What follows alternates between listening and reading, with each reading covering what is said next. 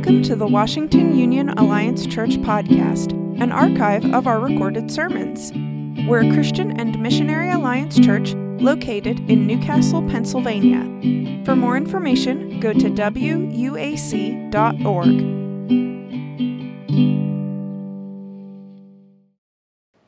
Mangino's Pizza. Okay, Pegley's. Mary's. What about Sony's? Edwards. Hill House. Ladies of the Dukes. We got a, we got a good one. Okay, Riardo's. Pizza Joe's. Marcelloni's in the house. Marcelloni's. Tanner's. Los Amigos. El Canelos. Hugger Mugger. Some of you are like, where is he going with this right now? Like, am I in the right am I in the right place right now? Okay, so where is he going with this? What about Mr. B's? PETA? Lindy's lunch. I've never had it yet. Somebody, somebody said it was good. Golden Walk. Yeah, that's right. Golden Walk. Coney Island. Anybody? Coney Island? Or Bills, right? Bills. I'm a Bills fan. Um, Crane Room. Turco's.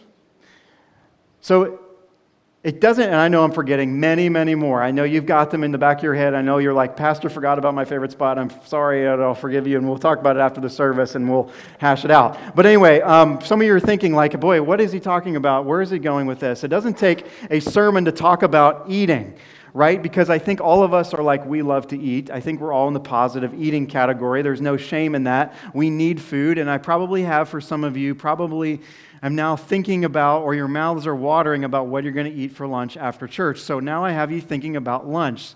And so uh, that's my fault at this point. And so there's no shame in that.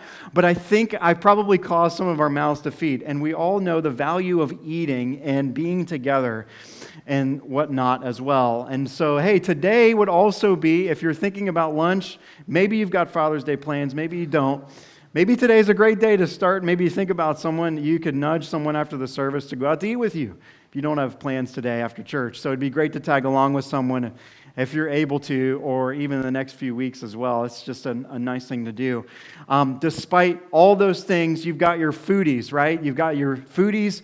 In fact, as I have grown and as I've, I've, I've, I've, I've lived here, I have understood this to be true about this, this uh, town okay, and even the county that I live, or just even this greater thing, is that many people have their favorite categories of food that they enjoy, right? So then you go to subcategories of food, like such and such place has the best lamb, okay? And then there's this such and such place has the best pasta sauce, okay? And then it even goes to subcategories like such and such place has best Alfredo or red sauce. It just goes, people in he, around here, very passionate about their food or they have their best French fry, or you go here to find the best burger.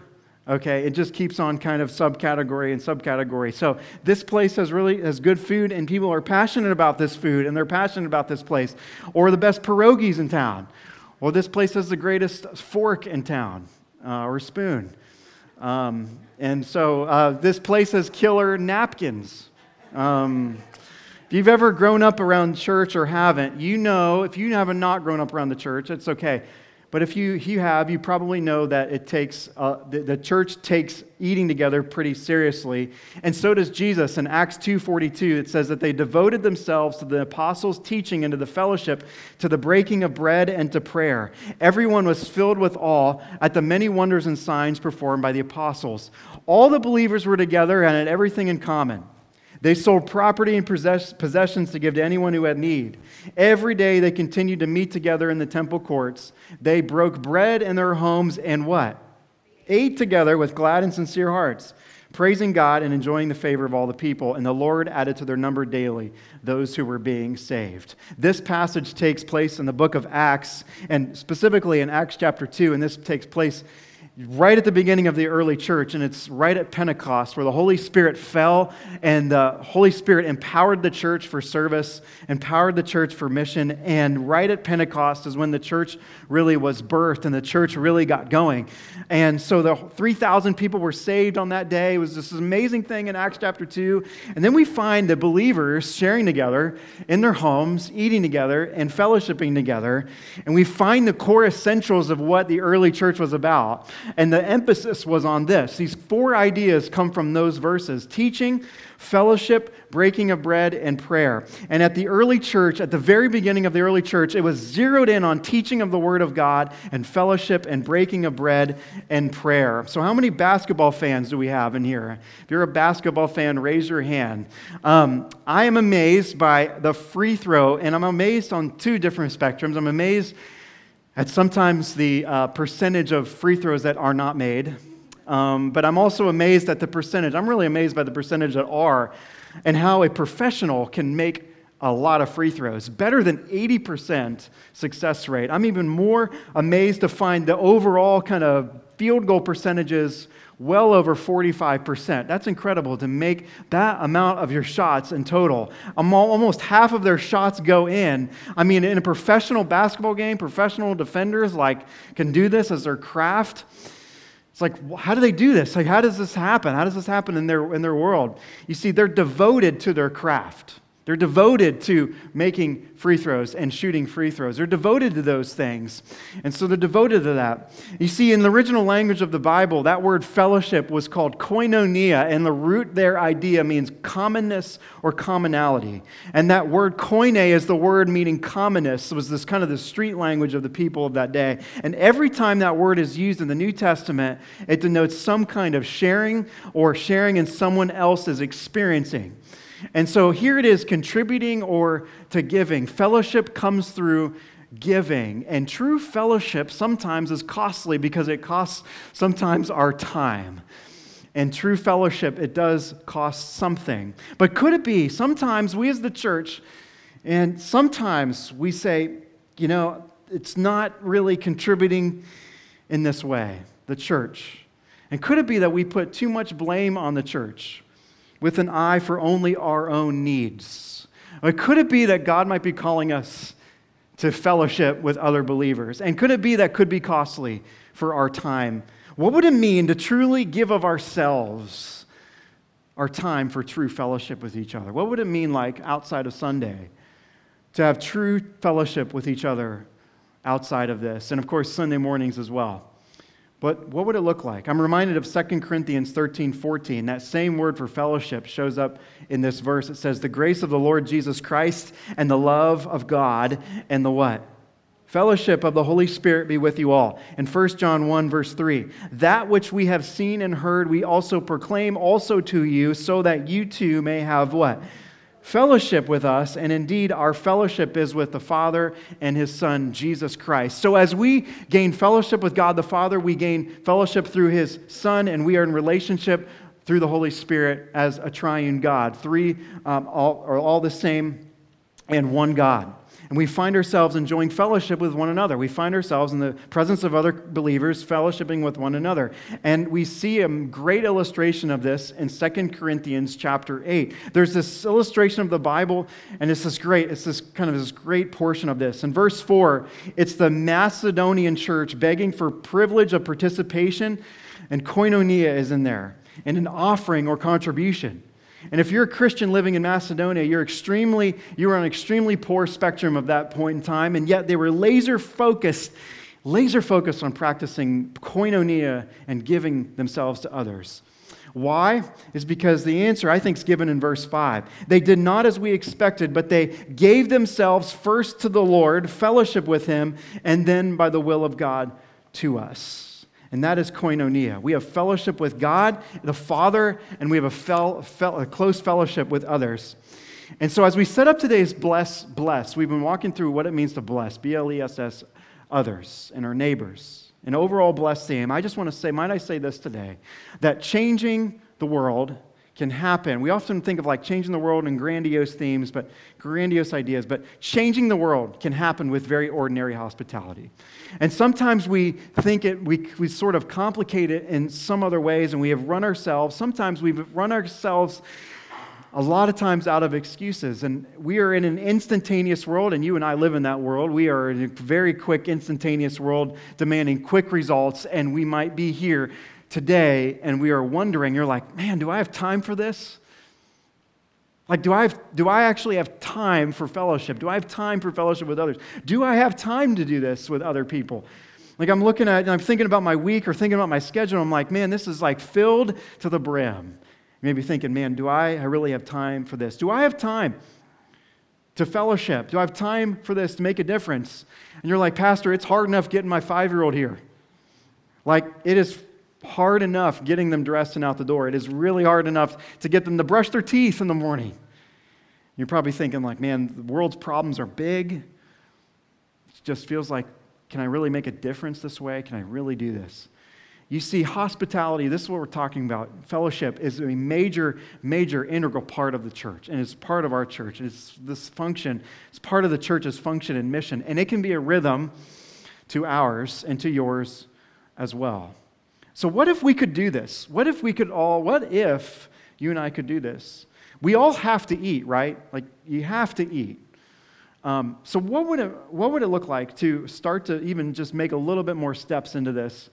And what are the implications of this? Dustin Willis is an author. He says the secret weapon for gospel advancement is hospitality, and you can practice it whether you live in a house, apartment, or a dorm, or even a high rise. And all it takes is a willingness to open your home and your life to other people. You see, the gospel is normal, very normal. It is ordinary, and it meets us sometimes in not so clean living spaces. You may be thinking about your living room currently right now, and we're like, boy, I don't know if anybody would want or should I have anybody into my living room currently right now. Um, might I say that those, those floors don't always have to be scrubbed hand and foot. And if you think about it, our lives can break roughly into thirds. So if you think about this a little bit, our lives break roughly into thirds. You could say you spend a third of your time sleeping, third of your time working or school or some sort, and the other third choosing to do whatever you choose and so choose. For many of us, that third of time is spent at home, eating or relaxing or enjoying hobbies or entertainment. You see, ordinary does not mean insignificant. And maybe you're like this, as we have also addressed this a little bit. You're like, man, do I just have time for this? Like, do I have time to be a blessing? What are the implications of this? What does it mean if God's like, bless those who bless you and bless those around you and bless those, like, love God and love neighbor? We've talked about that. Do I have time for this? Do I really have time for this? And so we've run ourselves, and I think we've done this as a culture in 2023. And uh, just uh, recently, we've done ourselves almost a disservice to just run ourselves from task to task to task and run ourselves busy to the fact that we it's hard to be a blessing to others as well and you know and i know as well that our phones have done a disservice to us as well because we know our phones ding quite often and they are telling us to check them all the time and so we have to slow down at times we've got to slow down We've got to turn to people. And I think this is what this really, this series is growing us into and, and challenging us and challenging me to grow into this. Our to do lists seem longer and longer. And they seem longer. And the longer we have these things, it's just the longer we continue to go with this. And so it feels like we have less time to get things done. And so we've taken this series really as a heart for all of us, including myself, to say, loving God and loving others, this is a command that God wants us to be zeroed in on. And we have to be about that as a church body. So, bless, B L E S S, this is the acronym here. Begin with prayer, listen, eat, serve, and story. And so, we have lived, looked at this, and uh, we're continuing to look at this and what this looks like.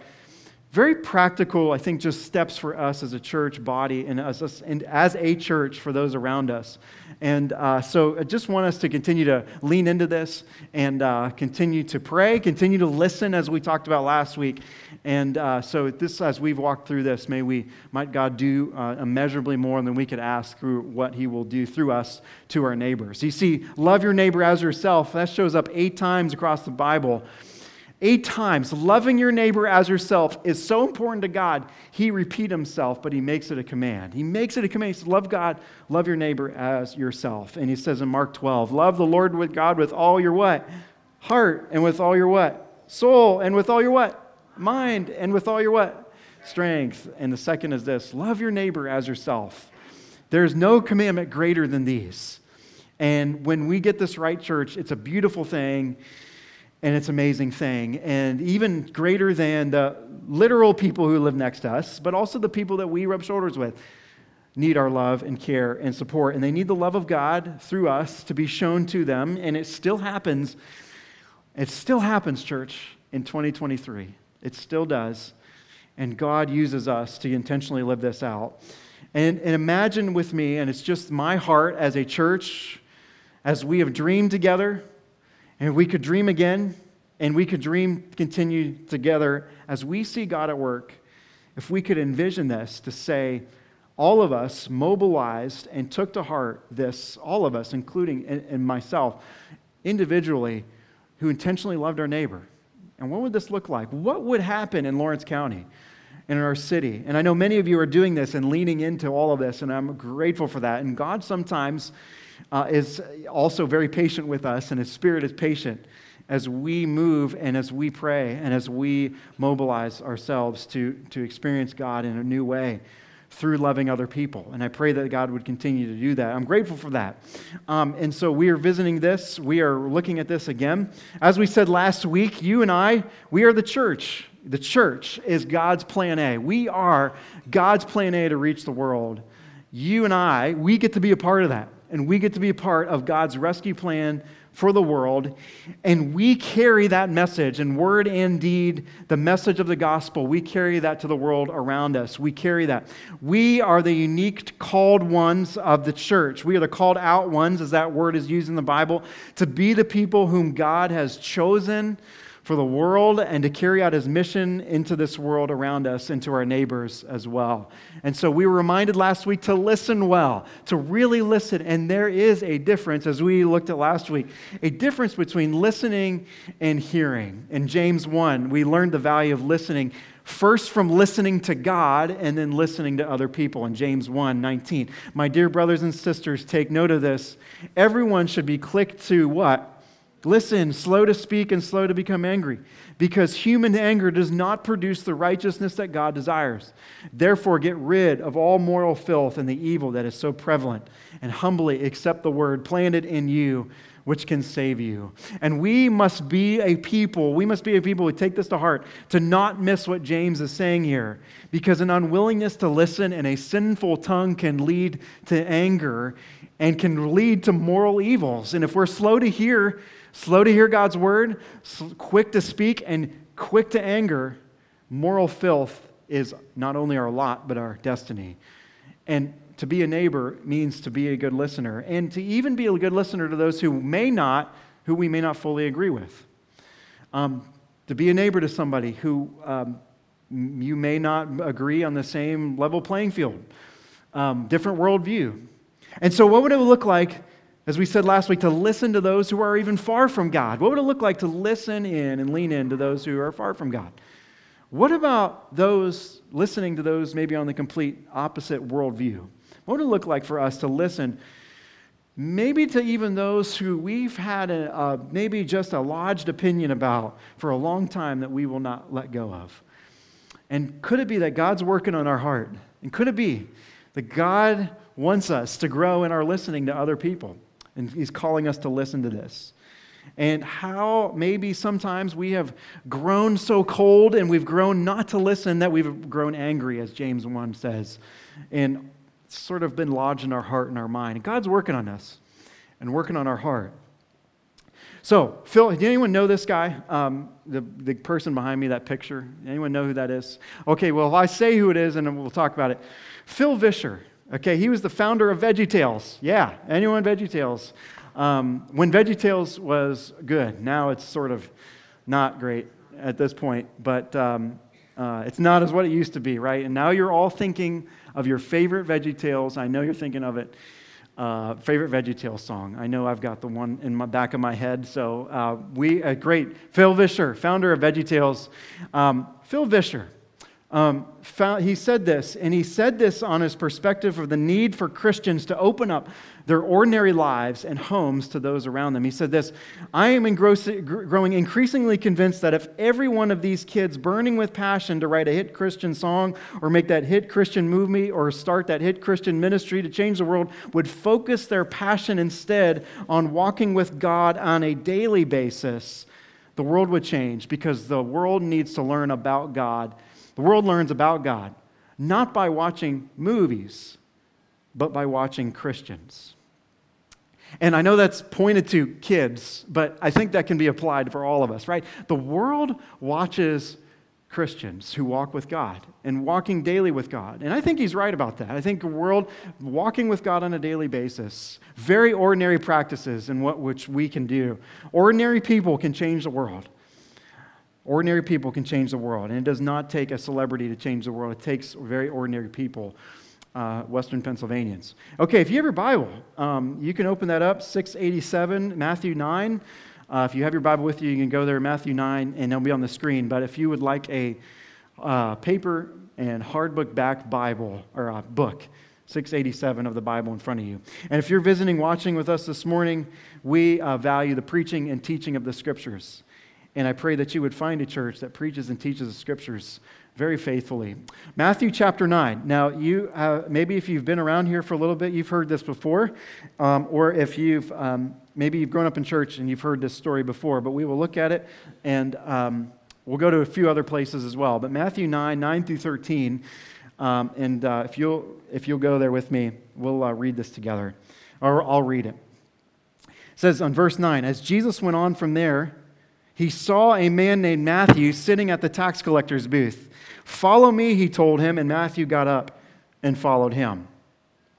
Very quick, huh? Tax collector's booth. He told him, Matthew gets up and he follows him. And while Jesus was having dinner at Matthew's house, many tax collectors and sinners came and ate with him and his disciples. And when the Pharisees saw this, they asked his disciples, Why does your teacher eat with sinners, or tax collectors and sinners? And on hearing this, Jesus said these words It is not the healthy who need the doctor, but the who? The sick. But lo, go and learn what this means. I desire mercy, not sacrifice. For I have not come to call the righteous, but who? The sinners. Across the ministry of Jesus, we find him teaching. We find him doing all kinds of things, but teaching, healing, doing miracles, praying, walking on water, eventually dying on the cross, and three days later, overcoming death and coming back to life. But did you notice part of how Jesus blessed and saved the world was also by eating? Also by eating. Much of his ministry was around this idea around the table and around meals and invited a sense of hospitality with people around their homes. Simple, very ordinary actions and very ordinary postures that Jesus connected with people around the table. I mean, if you take John chapter 2, his er, first miracle was at a wedding feast. One of the most well known miracles was feeding of the 5,000 on a hill on the countryside. Excuse me. The night before his crucifixion, he brought together his closest friends around a meal. And after his resurrection, he shared breakfast on the beach with his disciples. A lot of ministry happened in very ordinary places. And as we looked at in Acts chapter 2, much of the beginnings of the early church happened around ordinary places and spaces. Very, very ordinary places and spaces. And they were woven together around a common mission and a bond. Our early church, and we are today as well around meeting in homes and practicing what it means to live out faith in the home as well, and what it looks like to do this around each other in our homes as well. And it went far beyond the actual temple. The church was not confined to the building. The church wasn't confined to the building. It involved relationships and meals and prayers and hospitality and involved many more being brought around his table and into his family and into his life ordinary lives devoted to biblical community and hospitality were a part of the church's missionary advance. And very simply, church, when we offer ourselves this way, it can be very, can feel a little bit ordinary or mundane, and maybe you're like, man, I just don't have, like, the, the floors aren't mopped yet, and like, uh, I've got my kids, like, diapers and underwear, like, here and there, and like, I don't know where it is.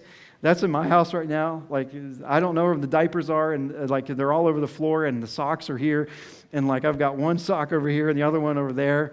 And you may be thinking about that, and you may be like, oh, my dishes don't match. But I'm just saying, like, this is ordinary stuff, messy stuff. But you know what? When we offer ourselves in that way, church, we really do. When we see this, we, see, we say this to our neighbors. We say this I see you, and if I see you, then God sees you. Wherever and whatever situation we may find ourselves, God has entrusted all of us in this very unique thread of history to continue his mission of seeking and welcoming people far from him. We continue that thread. And it can happen in the 21st century with our schedules. and events and happenings, etc., etc. And it can happen in all of this. So, to our passage. To our passage. And my pages are out of order, I think. Maybe they're not. Maybe they're out of order. Did I get all of my pages today? Oh, you didn't. Thank you. Okay, we're continuing on together. Um, back to our passage with this. Okay, Matthew, thank you. Matthew 9. Um, Jesus is in a constant battle with the Pharisees. Pharisees, did you notice the group of people who he was in constant battle with? They were the religious law keepers of the day. They kept the law to a T. It's the people whom Jesus is most in conflict with over the course of his ministry. I mean, he's in conflict with the Pharisees all the time. And you would think, like, these people were religious. They had the law down to a T, and yet Jesus is in constant battle with them. And you'd think, like, a religious commitment to them, like a severe commitment to these Pharisees. You would think that, that they would be all about loving people, yet they were not. And they proved to be that they were more concerned about religious law keeping than extending mercy. And Matthew was a tax collector for the Romans. Raise your hand if you like paying taxes. Nobody. Okay? In those days, Matthew was a tax collector of the Romans. I mean, he was corrupt and he took a portion of that. He was stole. I mean, the tax collectors in those days were rich, they were despised, and they fleeced you and worked for the oppressive Romans directly or under the client kingdom like Herod. And yet, it's Jesus who's near and calls those kinds of people to him and calls the despised people of society, the despised people of the day, to himself. And it's amazing that he had all the authority in the world to call those kind of people to himself. And the invitation that Jesus gives this man is simply just amazing given Matthew's status. I mean, you, Matthew would have been the guy in the town square. Man, everyone knew him and no one liked him. And yet Jesus invites him. You see, there is this danger. What is Jesus communicating to the religious of the day? This is a danger for us is if we if we have followed Christ even for a long time, communicating to the religious of the day that there's just this danger to become so prideful that we neglect to extend mercy to even guys like Matthew and girls like Matthew. I mean, people like them. I just that we neglect we can neglect to extend mercy that we have like outgrown God's mercy. Like sometimes we've kind of grown and we've maybe grown up and grown up in the faith, and it's great. Sometimes we've outgrown God's grace and mercy. Michael Green is an author, and we, we don't need or we can't extend it to others because maybe we've outgrown it. Michael Green is an author. He says he charged the Pharisees with being immaculate in their pattern of sacrifices, but devoid of mercy. They despise people like Matthew, and God will not tolerate it. The divine mercy welcomes sinners like Matthew when they repent and follow Jesus, but the Pharisees choose to exclude themselves from the party. We see among the Pharisees a tendency which will appear more strongly as Jesus' ministry unfolds to judge Jesus rather than revel in his mercy that he offers other people. You see, they were so prideful about their own goodness instead of recognizing Jesus' mercy and his goodness. And they couldn't tolerate the generosity of, of Jesus to the paralyzed man or to Matthew or to his other friends as well. But did you notice that those words there, those who are, think that they're healthy don't need a doctor, right? But they are the ones who aren't healthy under God's examination. They're the ones who are not healthy. And there are lots of people who think that they are. God, would you forgive me Forgive me if I have ever neglected or have not been without your mercy. Would you forgive me, Lord, if I ever get to a place where I say, I don't need your mercy anymore? God, would you, would I repent of that? I need his mercy on a daily basis. I need his mercy um, in my family. I need his mercy in my life and the decisions that I make. God, would I never outgrow your need for mercy? And might we never outgrow his need for mercy. You see, they were proud of the fact that they stood out from the crowd and they're good people. They, they were proud of that. And yet, the kingdom is for the one class society, it's for sinners, and recognizing our need for, for a Savior, and recognizing that, and sitting under that, and knowing that we are sinful and that we are uh, sinners in need of his grace and mercy. And I wonder this church, I just wonder when, I've, when I looked at this again, and I know I've, I've, I've read this before, but just wondered this this week. Like, I just wonder how Matthew felt about sharing a meal with Jesus. I mean, and could it be that our neighbors, even those whom we think, Matthew wanted to share a meal with Jesus, could it be that our neighbors might desire the same thing from us?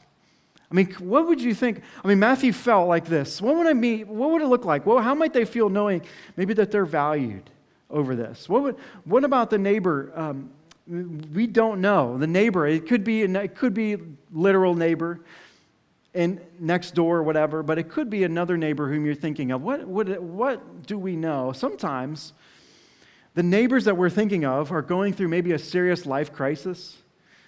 And what would it look like to practically care for them?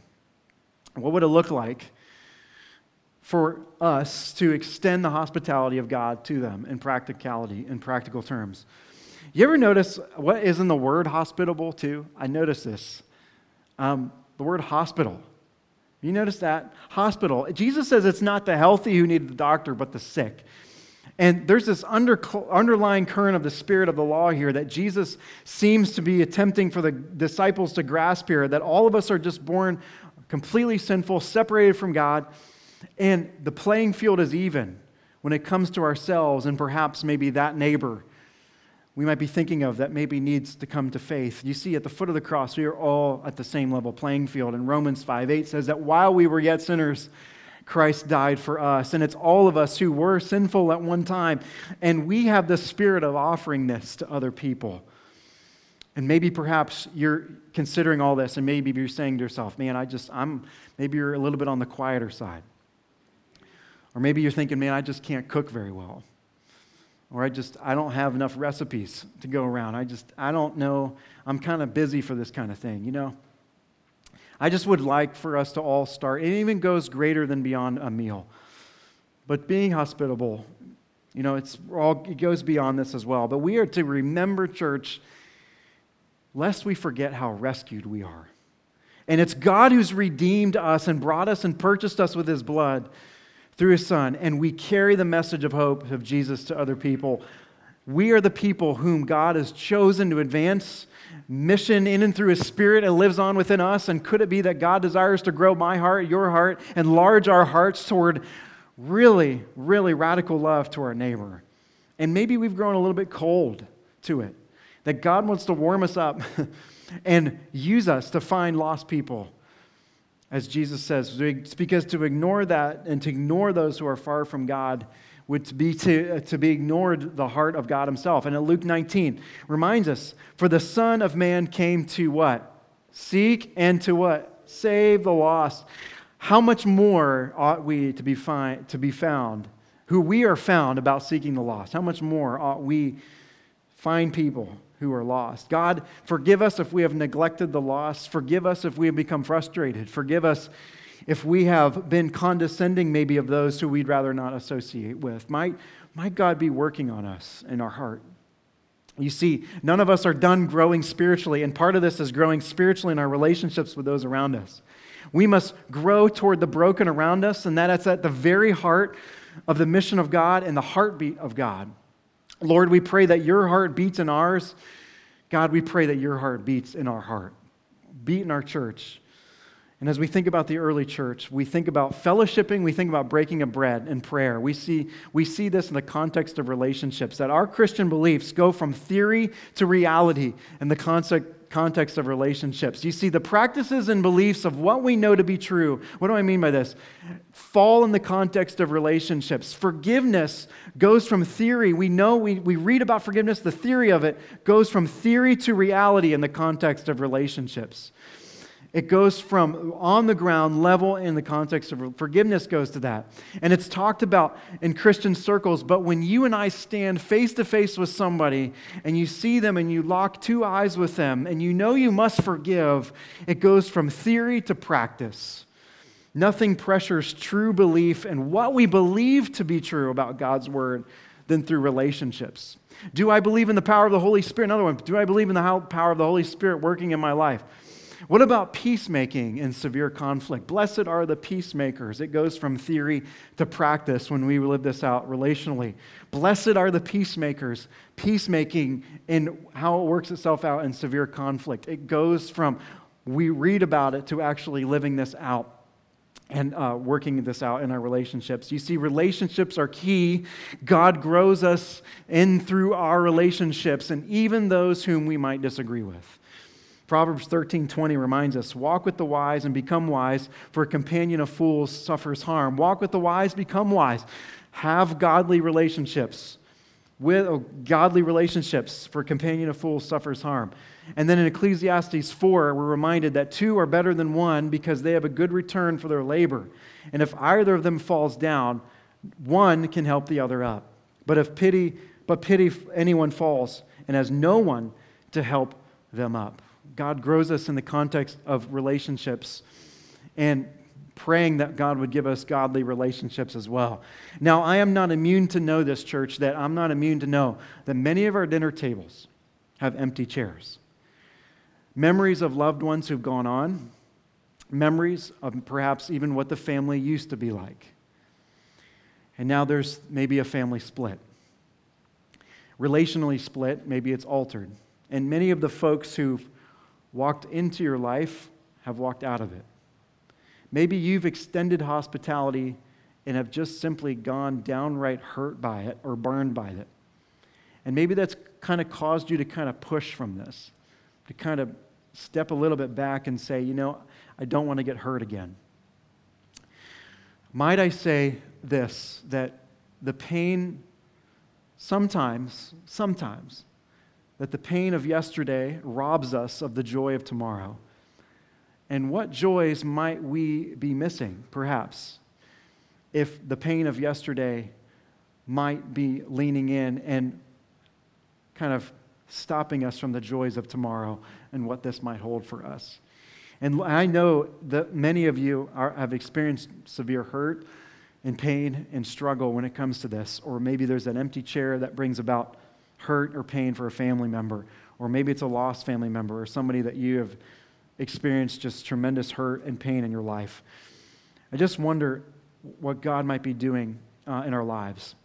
Um, in what God might be doing in our heart to engage in love for neighbor, uh, for the joy of tomorrow. What God could do um, through the joy of tomorrow and what, what might happen through this. So, just a few practical things with this uh, message today, just a few things. Um, avoid the little me, big them kind of thing. And this is what I mean by this little me, big them. Sometimes we think when when we sometimes, or when we want to uh, be hospitable or have somebody over, sometimes we think I'm just a little small and they're just bigger and, you know, they're, they're just more important. I just would avoid that. Um, we're all just ordinary people. And uh, sometimes it's kind of intimidating, or maybe we have the intimidating factor about being hospitable to somebody, but we are all able. And um, if we sometimes we just avoid that um, we would be, I think, we would be in a better off place. So we would avoid that little me like they're more important, or maybe they're on a, we sort of think like this sometimes. And so um, might we just have this simple notion of just saying, you know what, God, what do you want to do in and through the relationship that I have with another person and, um, and, whatnot? I would say this also that we should don't drift, be proactive about it. So we, and I know as I get older, church, I, I know this to be true. And I know if you've got kids, and I know if you don't have kids, or maybe the kids are, maybe you're an empty nester, it can be, you have to be proactive about finding friends. And it sometimes gets harder as it gets older, does it not? And yet, we are called by God to Christian, kind of this Christian community and what God wants for us. Um, and what, what God, look at what God could do through new friends, right? uh, through new friends and what God could do through friendships that could happen through this. So, um, being proactive is important. And maybe you're waiting on the text from somebody else. You're like, man, I haven't been invited to their house for dinner. What would it look like to extend that invitation or to go out to eat or not even eat? You can do something, do something different. This doesn't relegate itself to eating. You can do this in a lot of different ways and ideas. Thirdly, I would say this. Now, we're not doing this today because we can't move the pews around and we couldn't make a circle. Uh, but we could circle them and like make like this um, little thing. We could do that if we unscrewed all the pews and, and did that. But we will not do that. Um, and I will not raise the blood pressure of the trustees. We will not move the pews. Okay, so, um, so uh, this is what I would say sit What would it look like, and just in the context of community? Um, church has real, done really well in the context of a table. Or, you know what I'm saying? Like, in the context of a table, you can see each other, you can sit in a circle, or sit across from somebody. That's really where you get a lot of this relational kind of I get to know about somebody and I get to know about their life and I get to know about their family, I get to know about their kids, I get to know about their dreams and hopes, and I get to know about their pains and sorrows. And so this is a really good thing. Have a time, you know, with somebody where you, uh, you have been prayed for, um, and sitting across from somebody, you could say, I can pray for you. It's a beautiful thing. It's a wonderful gift to give the church. So, as we close today, this is what I would say again. This is what I would say to us. You know, changing the world does not begin in grandiose style. It's not a grandiose kind of uh, grand kind of thing, but it can truly change the people around us by practicing ordinary hospitality. Amen. Simple. Simple. And the gospel is simple and it's normal and very ordinary. That's good news. Amen. Amen.